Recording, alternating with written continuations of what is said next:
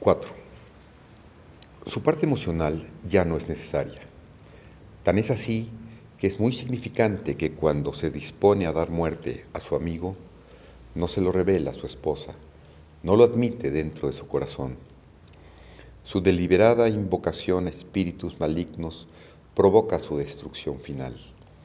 Esto va de acuerdo con el peligro tradicional que existe al llamar a los poderes de la oscuridad para conseguir un beneficio propio.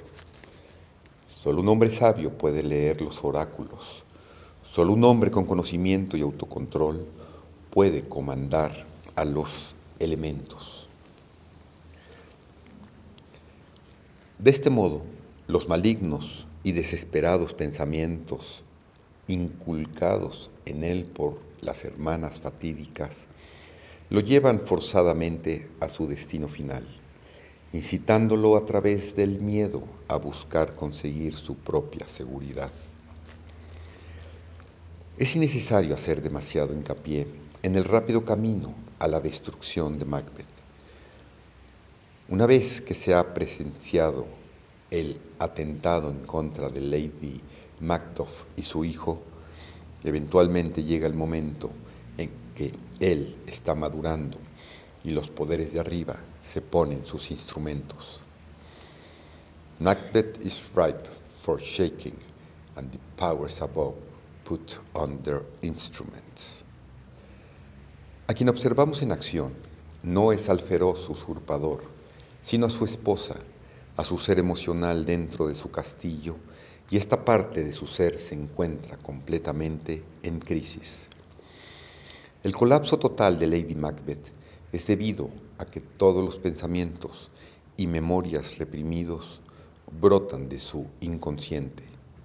Pues para el sentimiento de culpa de uno mismo, las emociones no pueden soportar ese sentimiento. Hay demasiadas cosas peligrosas en ella que pesan en el corazón, según le dice el propio Macbeth al doctor. Cúrela de eso. Podría ministrarle algo que a una mente enferma arranque de su memoria una arraigada congoja y quite los problemas escritos en la cabeza, algún dulce o inadvertido antídoto que limpie el pecho de esas cosas peligrosas que pesan tanto en el corazón. Cure her of that.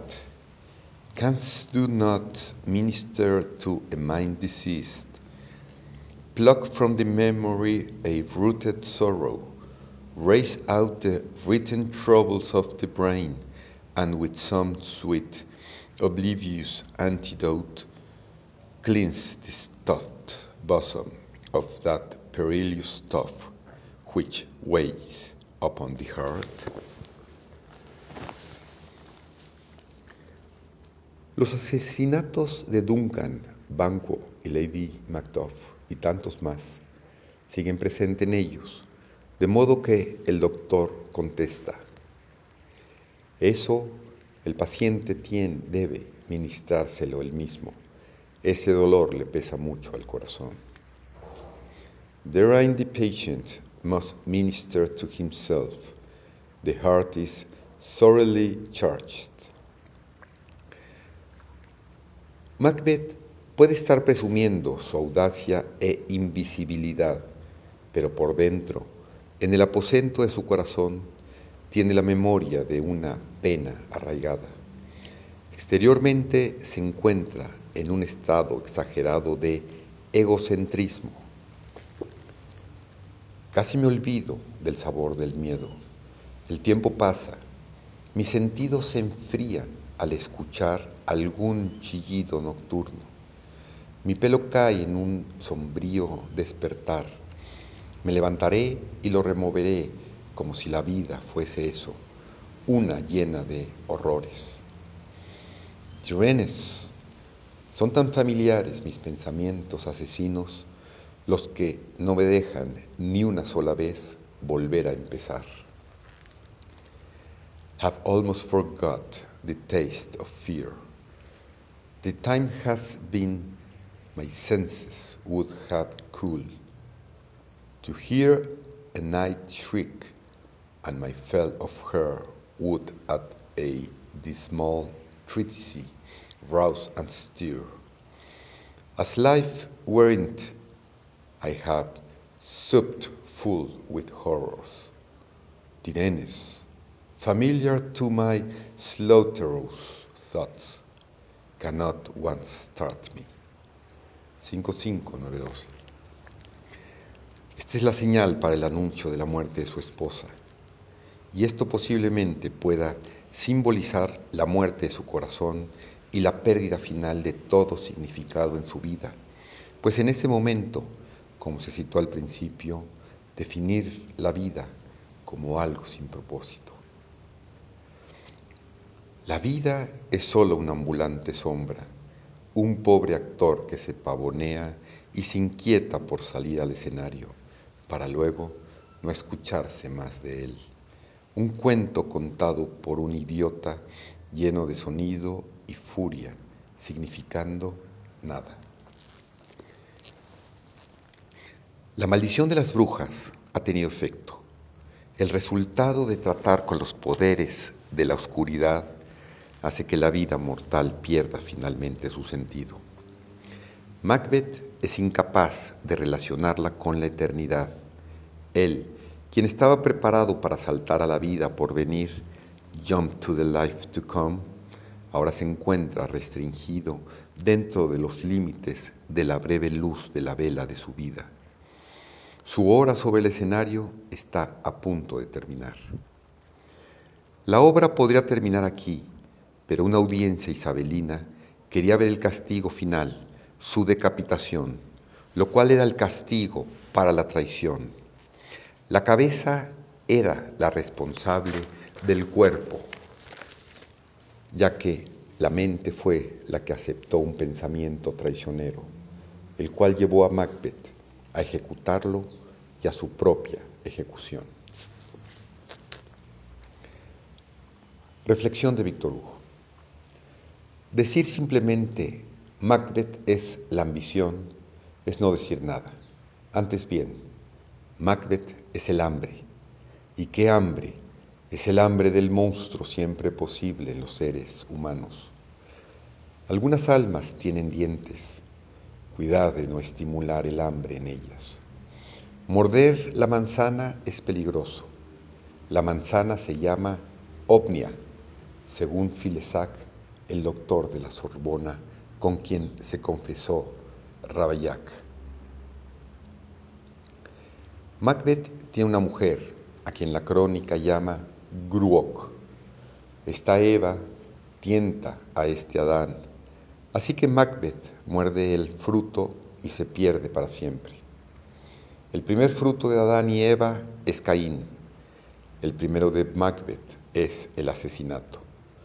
La codicia convertida en violencia, la violencia en crimen y el crimen en locura Tal es la progresión representada por Macbeth. Los tres vampiros, la codicia, el crimen y la locura, le hablan en la soledad convidándole al trono. Cuando le habla el gato Grey Malkin, Macbeth es la astucia. Cuando le habla el sapo Paddock, es el horror. Y la figura asexual, on Sex de Groke completa el cuadro. Macbeth deja de ser hombre, no es más que una energía inconsciente desempeñándose ferozmente hacia el mal. En él desaparece toda noción del derecho. El apetito lo es todo. El derecho histórico, la monarquía, el derecho eterno, la hospitalidad, mueren a sus manos y hace más que matarlos, los desconoce. Antes de caer bañados en sangre a sus pies, habían muerto en su alma. Macbeth empieza por un parricidio, por asesinar a Duncan, a su huésped, delito tan horrible que sus caballos se hacen salvajes la misma noche en que su dueño muere degollado. Dado el primer paso, empieza la pendiente, en la cual Macbeth rueda despeñado y se precipita como una avalancha. De un crimen salta otro, pero cada vez más bajo, como sufriendo la lúgubre gravitación de la materia apoderada del espíritu.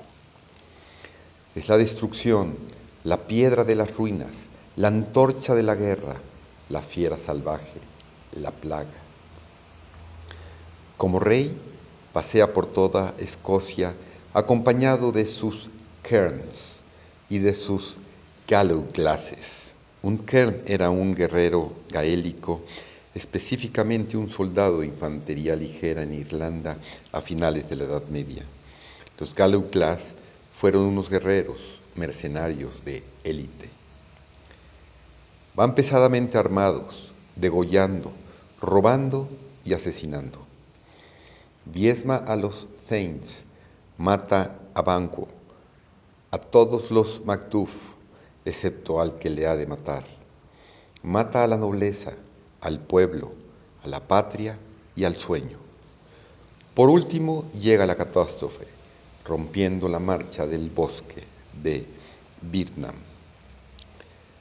Macbeth lo ha infringido, atropellado, violado y roto todo y estos excesos acaban por sublevar a la misma naturaleza, la cual, cansada de soportar tanto, pierde la paciencia y entra en acción, en acción contra él.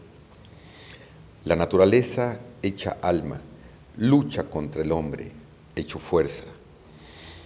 Este drama tiene proporciones épicas. Macbeth representa ese espantoso, hambriento, que rueda por toda la historia y se llama bandido cuando vive en los bosques y conquistador cuando se sienta en los tronos. El antecesor de Macbeth es Nemrod, y estos hombres representantes de las fuerzas viven perpetuamente dominados por la furia. Seamos justos, no. Hay quienes cuando llegan al fin se detienen. Da del mundo Alejandro, a Ciro, a Sesostris o a César, y a buen seguro se apaciguarán. Geoffrey Saint-Hilaire me decía en ocasión, el león está en paz con la naturaleza después de haber comido. Para Cambises, Sennacherib, Genghis Khan y otros parecidos, haber comido es poseer toda la tierra, calmaríanse haciendo la digestión del género humano.